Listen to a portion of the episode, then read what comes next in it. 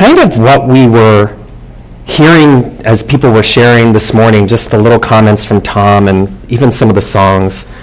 They just have a way of resounding truth, and that's kind of the reason we're having this message today. And let me share a quick story. I'm going to kind of divert from this because it kind of came up in my mind this morning on how I wanted to kind of introduce this sermon, and I'm going to break from this one for a minute. Christian philosopher Ravi Zacharias one time had taken his daughter over to Europe because she wanted to be involved in some sort of criminal justice or something along that lines, and they were actually sitting in on a criminal case with these two young girls who were like maybe 13 or 14, 15, and this one gentleman who they had accused of sexually assaulting, that they had accused him of sexually assaulting them. And they decided to sit through the testimony, and they had sat through just a couple of days' worth. But it was very interesting as that happened, because they sat through this testimony and they heard from these young ladies kind of some graphic details of what they were accusing this man with, and horrible stuff from what he had said. He didn't necessarily reveal what it was. But the prosecutor came up and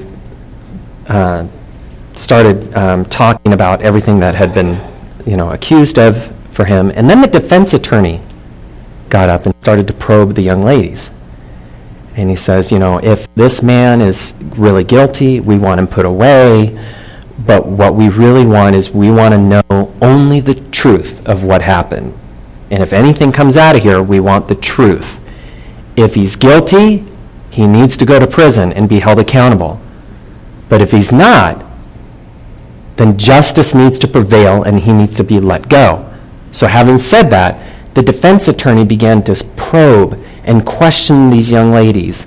And it turns out that at one point they were on the bus together with this man, and he saw them up to some kind of mischief on the bus, and I think he knew them potentially and said, hey, I'm going to tell your parents what you guys are up to. And so there were a lot of details in there that just kind of made you go, huh. Kind of on the other hand.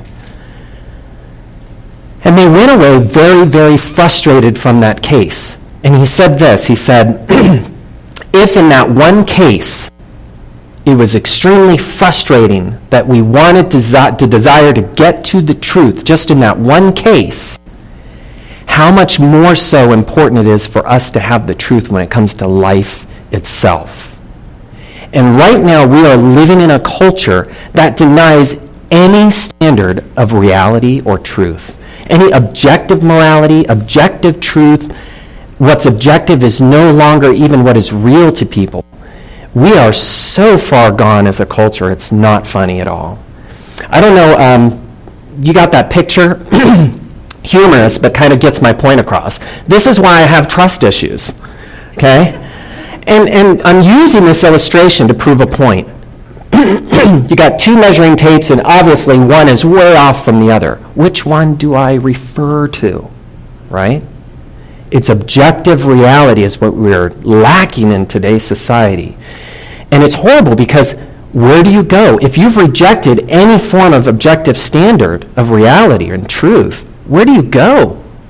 How do you live life? And we're going to, unfortunately, I think over the next years and decades, as our American culture begins to decline, it's going to get tumultuous and scary in a way to see our society just crumble from the inside. It's very sad, but very humbling. And at some point, even a little spark of joy can be found in it, because we as believers, we see that as another sign that the day is coming when we will be redeemed ultimately from this world. Amen? So kind of having set that in motion, I'll actually start the sermon. So in all reality, okay, in the Christian faith, there's one thing that is most fundamental for us, right? And that's the message of the gospel. The message of the gospel, it being received, beings being redeemed from their sin by a merciful God. That is the crux of reality. Is if we don't have eternity, we have nothing. But when we have Jesus and we have eternity, we have everything. The Christian message, the message of the gospel is fundamental to everything when regards to eternity, right? You don't have the gospel, you're dead in your sin. You're spending eternity away from God. You're suffering the consequences of God's justice. But if you receive Christ and you receive the forgiveness of God, you have mercy and you have forgiveness. You have peace with God, eternal fellowship with the Father. Amen. So, of course, our desire as Christians should be that we want to reach out with the message of the gospel to be a part of that process that God has planned and commanded us to be a part of, to reach people, for the gospel, for the kingdom. Now, the beauty about God is that He doesn't just stop with the gospel, right? I mean, if the gospel was all it was, the Bible would be pretty short, or shorter than it is right now, right? Just the gospel message. If you were to just take out history and everything else, I mean, a lot of that ties in. But if you're just talking about the gospel, it would be a lot shorter, okay? But through the pages of Scripture, He reveals not only the gospel and how He's setting it up for the gospel, but also truth. So turn to John chapter 17, and you've got your reference up there. 17:17 is kind of where I will start today's message. So Jesus is with His disciples, and He's having this prayer with God. And it starts in verse 1 where Jesus says, and this is right before he gets betrayed by Judas, "These things Jesus spoke, and lifting up His eyes to heaven, He said, 'Father, the hour has come. Glorify Thy Son, that the Son may glorify Thee, even as Thou gavest Him authority over all mankind, that to all whom Thou hast given Him, He may give eternal life.'" You'll have to pardon me, this is an old NASB, so these and thous. And this is what He says, "And this is eternal life." You want the definition of eternal life? This is it, John 17:3. "This is eternal life, that they may know Thee, the only true God, and Jesus Christ, whom You have sent." That's eternal life. Once you have Christ, you have eternal life, right? "I glorified Thee on the earth, having accomplished the work which Thou hast given Me to do, and now glorify Thou Me together with Thyself, Father, with the glory that I had with Thee before the world was." A reference to His coexistence with the Father, right? "I manifested Thy name to the men whom Thou hast given Me out of the world. Thine they were, and Thou gavest them to Me, and have kept Thy word.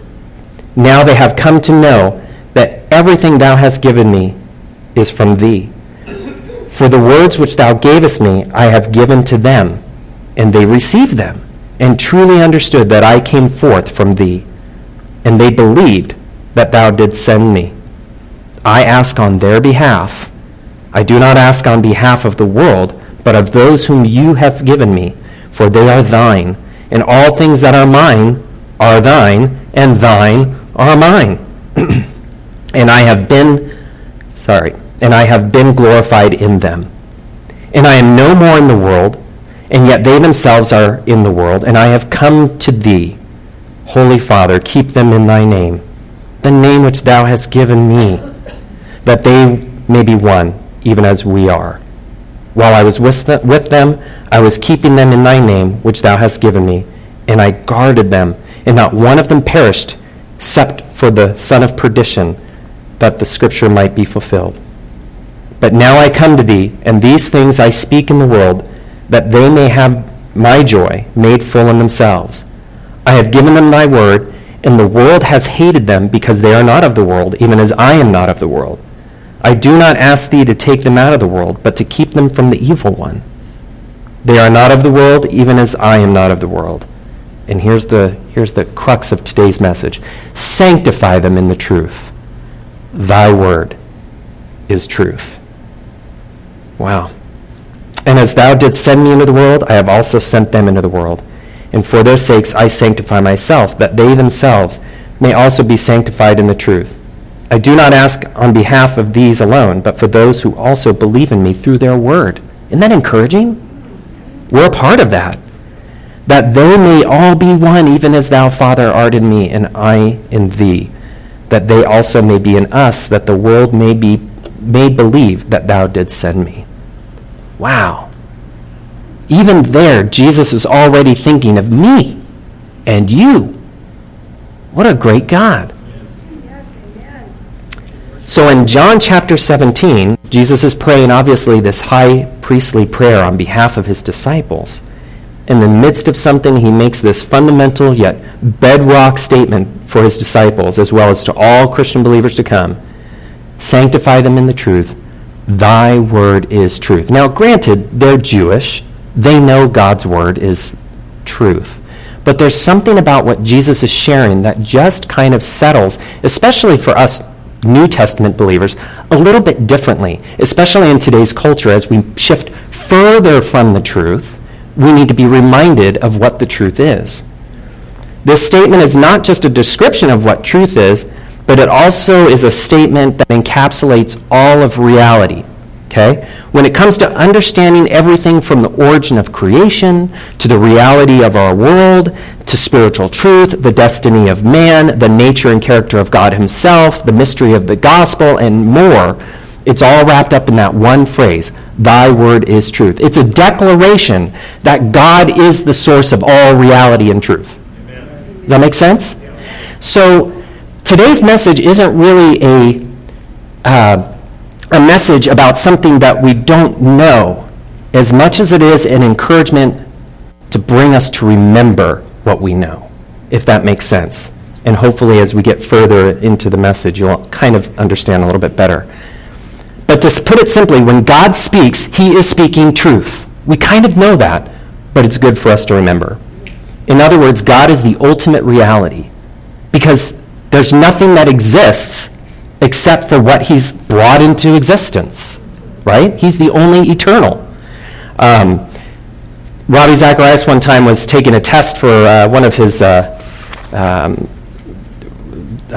college courses or something, and one of the questions came up, and it was, God is perfect, explain.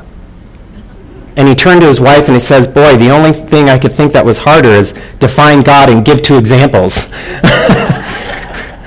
But his answer was, God is the only being whose existence is found in himself. He is the only eternal.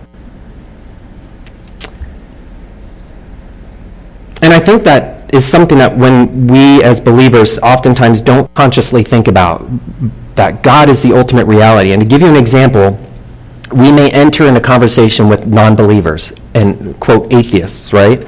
People who declare themselves to be atheists. And somehow we give that notion of them being an atheist the benefit of the doubt, okay?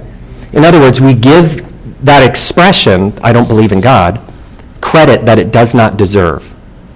Because what book are we going through? We're going through Romans, right? And what did we read in Romans 1?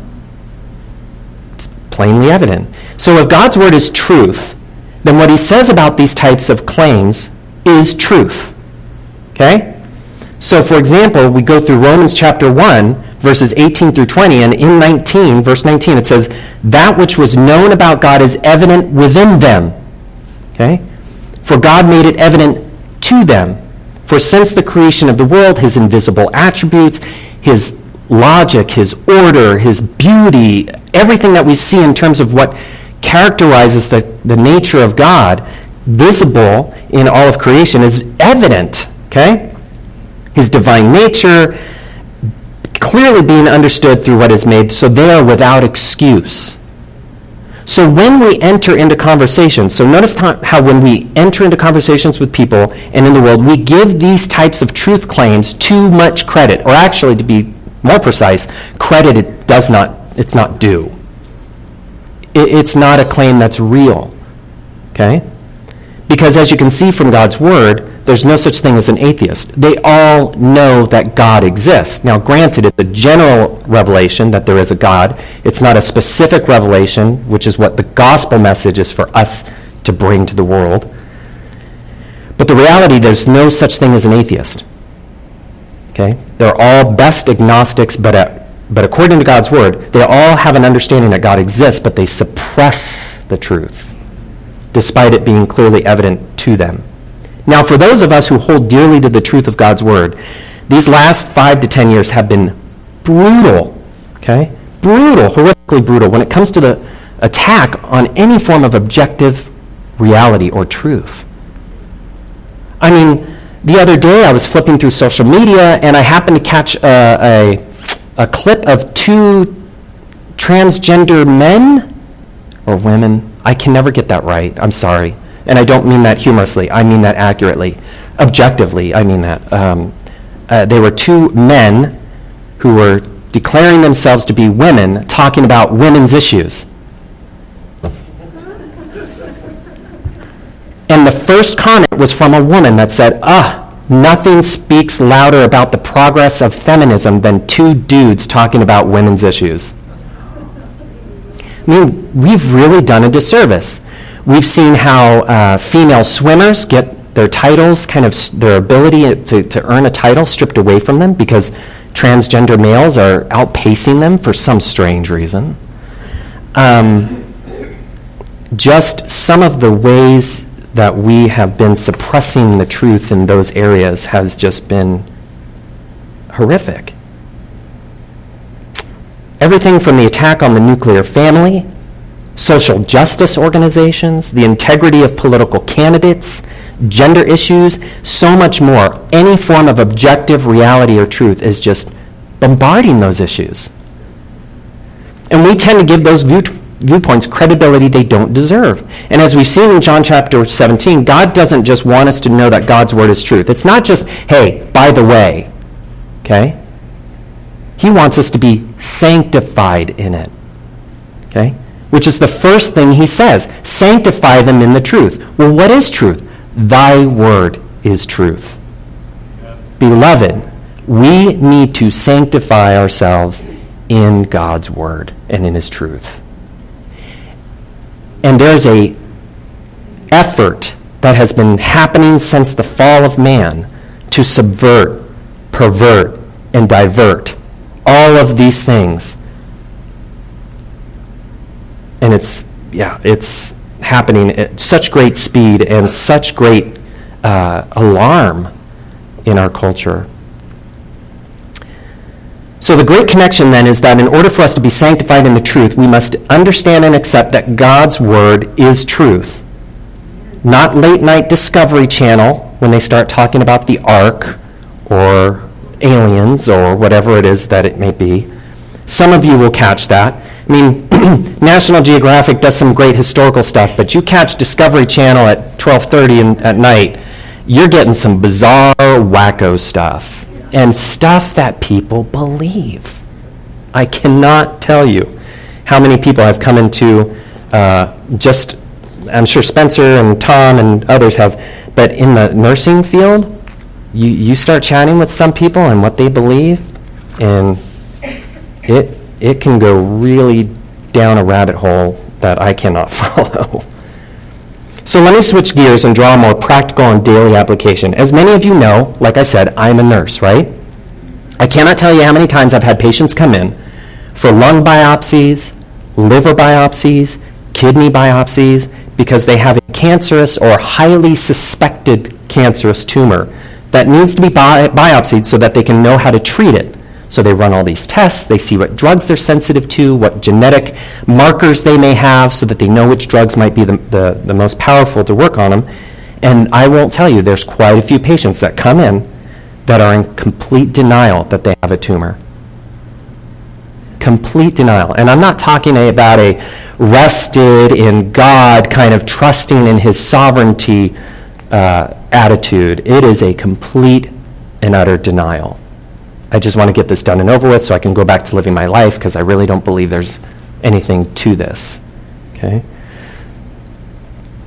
Their denial of their cancer does not mean that the cancer does not exist. You catching the parallel? Okay? They are suppressing the truth that they have cancer despite it being clearly evident to them. That's the real world application that I can bring to you from my perspective. And my hope is that today's message would encourage us to consider God's word more deeply and more fundamentally and more richly as being truth, kind of with a capital T. Not just the definition, but the reality, right?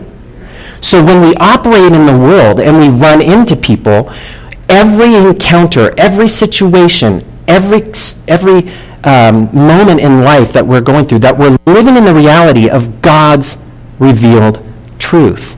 That when I engage in somebody in conversation for evangelism and they tell me they're an atheist, my foundation in God's truth tells me that that is not true. When somebody tries to tell me that, Jesus was actually a pagan sun god from some, Zoroastrian whatever, I'm firmly grounded in God's truth. I don't have to doubt God because I'm firmly grounded in his truth. And that is the reality. And so as we are navigating through life with all of these issues, especially the transgender and these very deviant sexual-natured topics and issues, we have to be firmly grounded in God's truth. And on all reality, the more the world kind of goes that direction, the more the true believers will become more evident as they stand firm, right? Yeah, because we'll be standing in the same place on God's word and his truth while the world goes and parts its ways and engages in darkness.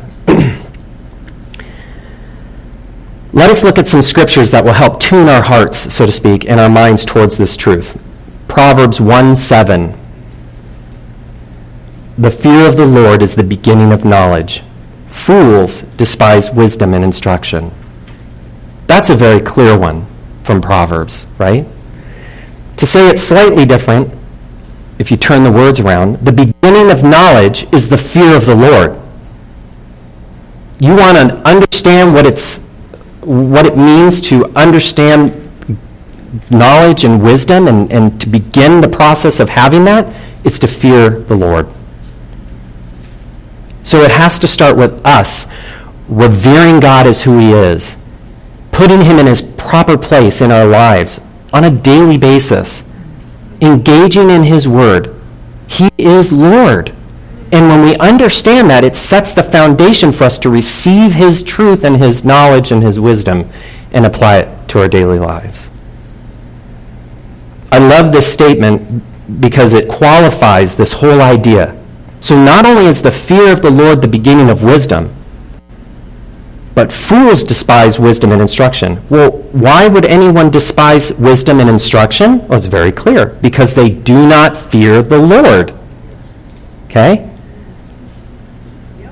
That is the logical understanding from that verse in Proverbs. Or Psalm 111, verse 10. The fear of the Lord is the beginning of wisdom. A good understanding have all those who do his commandments. This is why when it comes to public statements about Christianity by individuals who clearly do not...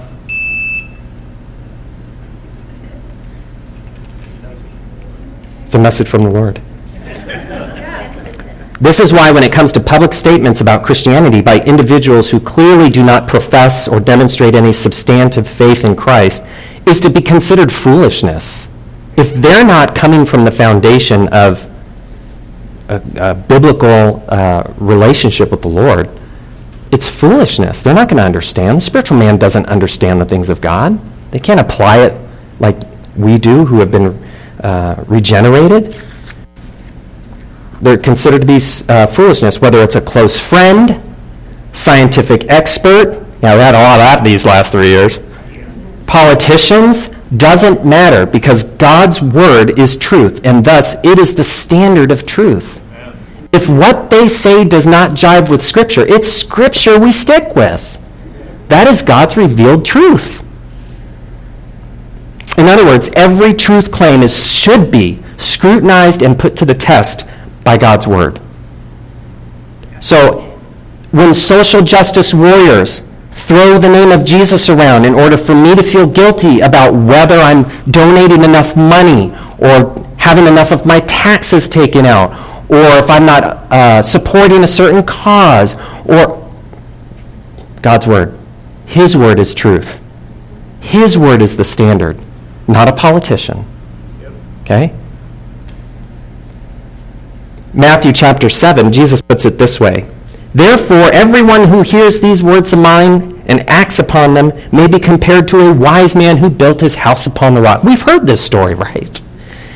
And the rain descended, and the floods came, and the winds blew and burst against that house, and it did not fall, for it had been founded on the rock.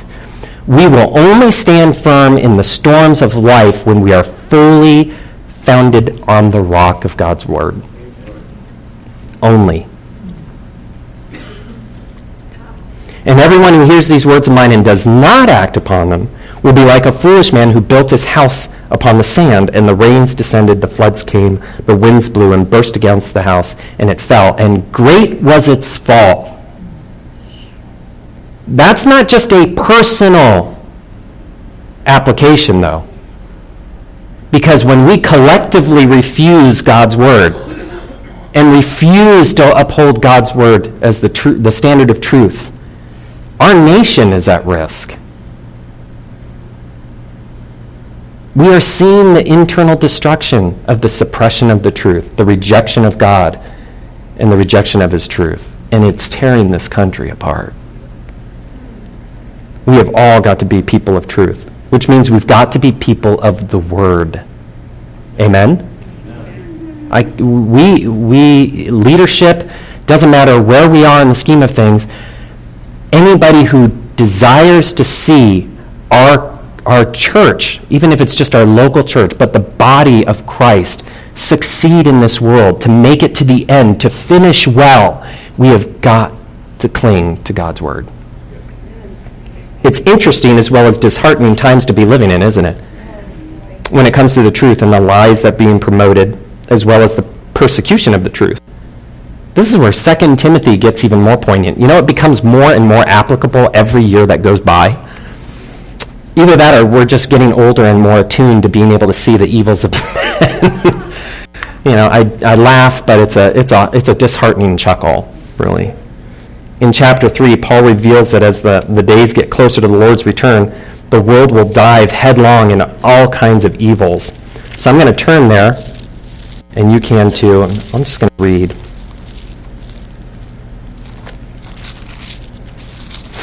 Second Timothy chapter 3. But realize this, that in the last days difficult times will come. For men will be lovers of self, lovers of money, boastful, arrogant, revilers, disobedient to parents, ungrateful, unholy, unloving, irreconcilable. That's a big one. You talk about social justice, all these different organizations, it's all about what? Reparations, not reconciliation. Reparations, payback. I once had a friend in high school who used to say, I don't get back. He said, I don't get even, I get ahead. That's what he would say. I don't get even, I get ahead. Malicious gossips. Not just gossips, malicious gossips. Without self-control, brutal, haters of good, treacherous. Boy, the planning, the pre-planning of evil. Reckless, conceited, lovers of pleasure rather than lovers of God. Well, that's a nutshell statement there. Holding to a form of godliness, although they have denied its power. That's woke culture right there. Okay? And although they have denied its power, avoid such men as these, for among them are those who enter into households, captivate weak women, weighed down with sins, led on various impulses, and this tends to describe further even some people in those days that were taking advantage of other individuals. But these are the last days qualifications of what it's going to be like. And we are already seeing this it permeates our culture, unfortunately. So if there was ever a book that was very relevant to today in terms of the visible and outworkings of the evil of an evil generation, 2 Timothy would probably take top shelf for me, one of the top choices, as well as our responsibility as believers to live a life of obedience and steadfastness. So there's a contrast there. Look, this is how the world is, but this is not how we are supposed to be. Watch out. Stay in the Word. So Paul ends in verse 16, okay? 2 Timothy chapter 3, verse 16. All Scripture is inspired by God and profitable for teaching, for reproof, for correction, for training in righteousness, that the man of God may be adequate, equipped for every good work. Let's say this together. All Scripture is inspired by God. One more time. All Scripture is inspired by God. Which Scripture? All of it. It is all God's revealed truth. Amen. This means that whatever God says about the origin of man, that he was created in 6 days, that he was created by God, not through an evolutionary process, okay? Original sin, okay? The consequences of sin, that means all of that is true because God declares it to be so. It means that God's account of history of Israel from Abraham to the dispersion of Israel is true. Everything that it reveals about Jesus, his life, his ministry, his truth claims, his death, his burial, his resurrection, what God did through the disciples and then through the apostles. It means that what God says about the destiny of the saved and the unsaved is all true. It means that what God says about how we are to live our lives, utilize our giftedness in the church, and witness for the gospel, all true. We don't want to take light of God's word because that leads to failure and to sin, okay? Ultimately, it can. We want to uphold a high position of God's truth and God's word as our reference for all life and godliness. When we understand the fundamental principle that God's word, all of God's word is truth, our whole worldview gains an immeasurable advantage. It means that we no longer doubt because we're fully trusting in God and his word as being true. Think about that. Okay, so we take that fundamental principle that God's word is all true. That means when I'm in doubt, what he says about the person who doubts and how he can trust in the Lord, he or she, is true. We can wait upon the Lord and he'll come and rescue us in our day of trouble. Okay? When we are bombarded by sin, and everything that this world, throws at us and the things that we see, we don't have to doubt God's word. We can believe what he's told us about what he's going to do when this time is over, that we're going to be with him. Hallelujah. Okay? So the way that we approach God's word as being true changes how we respond in everyday situations, right? And that's kind of like that attitude of praying without ceasing as well, where we're not constantly, making this prayer to God, but we're constantly in communication with him. And if we're in communication with God's word in the same way, we don't have to worry about doubt and fear because we're constantly reminded of God's truth and how he operates. And we are forgetful beings. We need that reminder. That's why we need to be in the word on a daily basis. Interesting, in the book of James, the word used for doubting, because in James chapter 1, verse 5 through 8, it says, we ask him without doubting, because the one who doubts is like the surf of the sea, tossed back and forth. That word doubting literally means standing in two ways. Like, you don't know which way to go. You're totally confused. Saw a video the other day of these husband and wife, and they had a dog, and they wanted to see which person the dog loved the most. So they stood on the side of the dog, and then they both ran, and they wanted to see which way the dog would run to see who the dog loved the most. And this dog was like, he didn't know which way to go. He was doubting. He wasn't sure. And in the same way, when we are not grounded in God's word, we doubt which way to go when we have these circumstances approach our lives. But if we're constantly reminded of God's truth and his word, we know the steps that we're supposed to take. We know what God's heart and what God's truth says about these situations and the actions that we should take. when we have the knowledge and truth of God, who he is, and his character, we shouldn't have to ask God for wisdom without doubting, because we have and believe all his word and promises to be true. Right? When we understand all of God's word to be truth, it means that we no longer worry because we have God's promises, which are altogether true.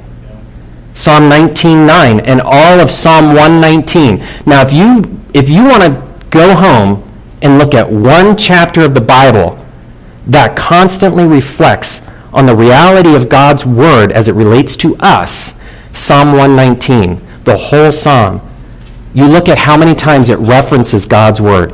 Every single verse. It's constantly reflecting back to God's word, back to his precepts, back to what he declares. It's a really great chapter to read in firming up your need to be reminded of how important God's word is to life. Ultimately, when we believe God's word to be truth, we will fully see the power of the gospel, because we understand that our ministry to proclaim, but it's God's work to convict and redeem. Does that make sense? So when we believe God's word to be truth, we will fully see that the power of the gospel is our ministry to proclaim, but it's God's word to convict and redeem. We don't have to be confused about what our part is, because we understand that it's only God's power to actually convict that person and bring them in. But we understand that our job is to go out and preach the message of the gospel. I don't have to doubt what my part is, right?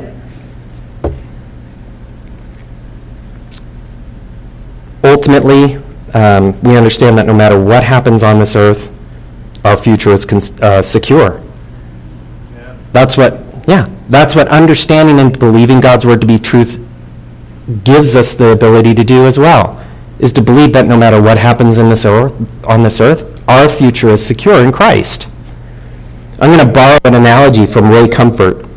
He uses when talking to atheists, and one of the arguments that atheists have, quote-unquote atheists, is the ridiculousness of some of the stories in the Bible. Noah and the Ark, Jonah and the whale, time standing still, all these fantastical miracles that God has done to, and they'll say a talking snake. It's like, do you really believe all these things to be true? Like, some of those things are just ridiculous.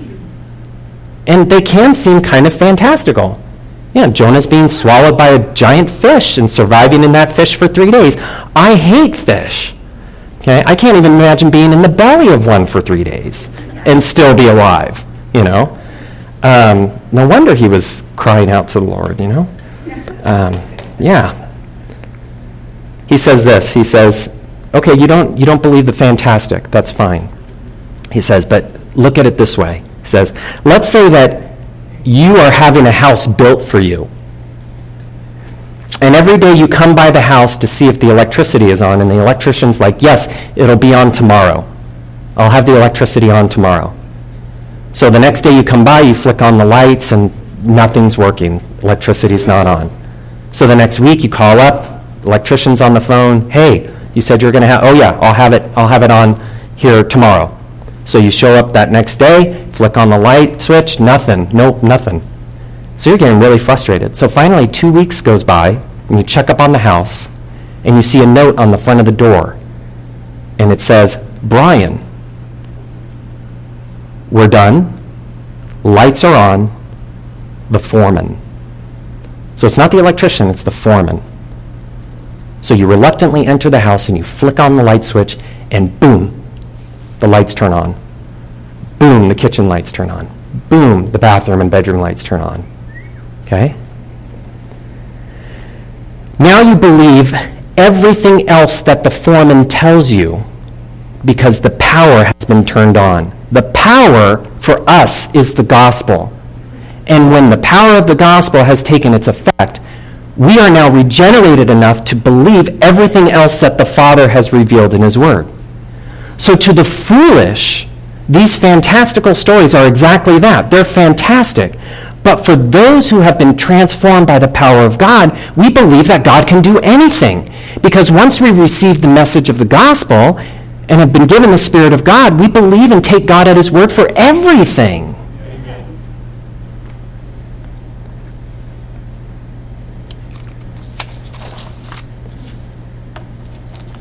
So where are you in terms of your position in God's word?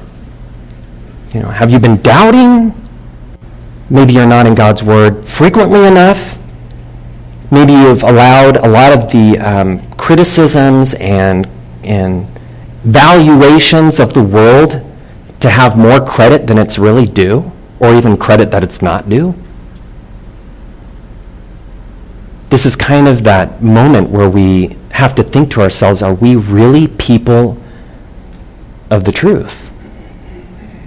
And, you know, there's some conviction in that. We all could use, you know, a little bit more time in God's word and a lot more time in prayer. But that foundational issue, that if I believe everything that God says, then I don't have to waver at all. The belt of truth, it ties everything together. It keeps me from getting snagged on by all various kinds of arguments and philosophies in life.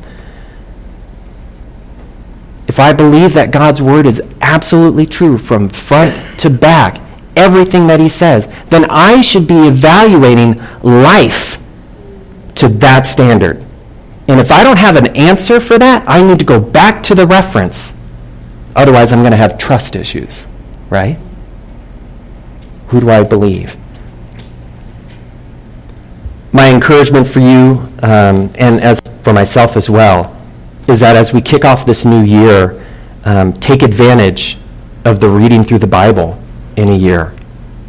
Be people of the Word. Amen. Recognize where we are in terms of the world. See the world for what it really is. It is a corrupt and ever-corrupting system that is going to attack your faith, attack the truth. It's going to suppress it. I can't tell you how many times I've seen more and more people in the hospital setting that have their little pronoun button on their shirts. And I just kind of shake my head. There's only... people wear these buttons because I don't want to be misgendered, you know, is what they say. Called the wrong gender. You know, beloved, there's only one thing worse than misgendering somebody else. It's misgendering yourself. In all reality, if you don't know who you are, Ray Comfort, and I'll close with this, Ray Comfort, when he's witnessing, he's chatting with people, and he'll say, so do you know where we came from? And they'll be like, no, not really. Do you know why we're here? No, not really. You know, we're just, I don't know, we're just here. You know, do you know where you're heading? What's after this? No, I really don't know. It's like, do you not realize that that's the definition of what it means to be lost? You have no idea where you came from. You don't know why you're here, and you don't know where you're going. You're lost. Jesus came to seek and to save the lost. Amen. And with His truth, we can navigate through this world, and we need to be diligent to not only withstand the lies of the devil and the pressures of this culture, but we need to be reaching out and grabbing onto people with the message of the gospel. So, new year, we need to be people of the Word. Amen? Amen. And by that, we take care of that, and God will take care of us in grounding us in His truth, and being prepared for the onslaught of the world, and we can be soldiers for the gospel. Father, just thank You so much for today. It's somewhat disheartening to see where the world is going, especially from the viewpoint of faith in Christ and knowing what You've done so much to secure our salvation and knowing the ultimate reality of what's going on in the world around us. That we're not just here by some evolutionary accident, but that we were created in Your image to know You. And that relationship was destroyed in the fall. But You sent Your Son, Jesus Christ, to restore that relationship through faith in His work on the cross. Help us to take the message of we are no longer lost but found in Christ to the world. For they are truly lost. They don't know who they are. They don't know where they come from. They don't know where they're going. And they are groping in the darkness, trying to figure out what to do while they're here. Help us to be the light on the hill that we were meant to be, and do so through the power of your word in our lives. And all God's people said, Amen. Amen. Amen. So, Happy New Year. You're dismissed.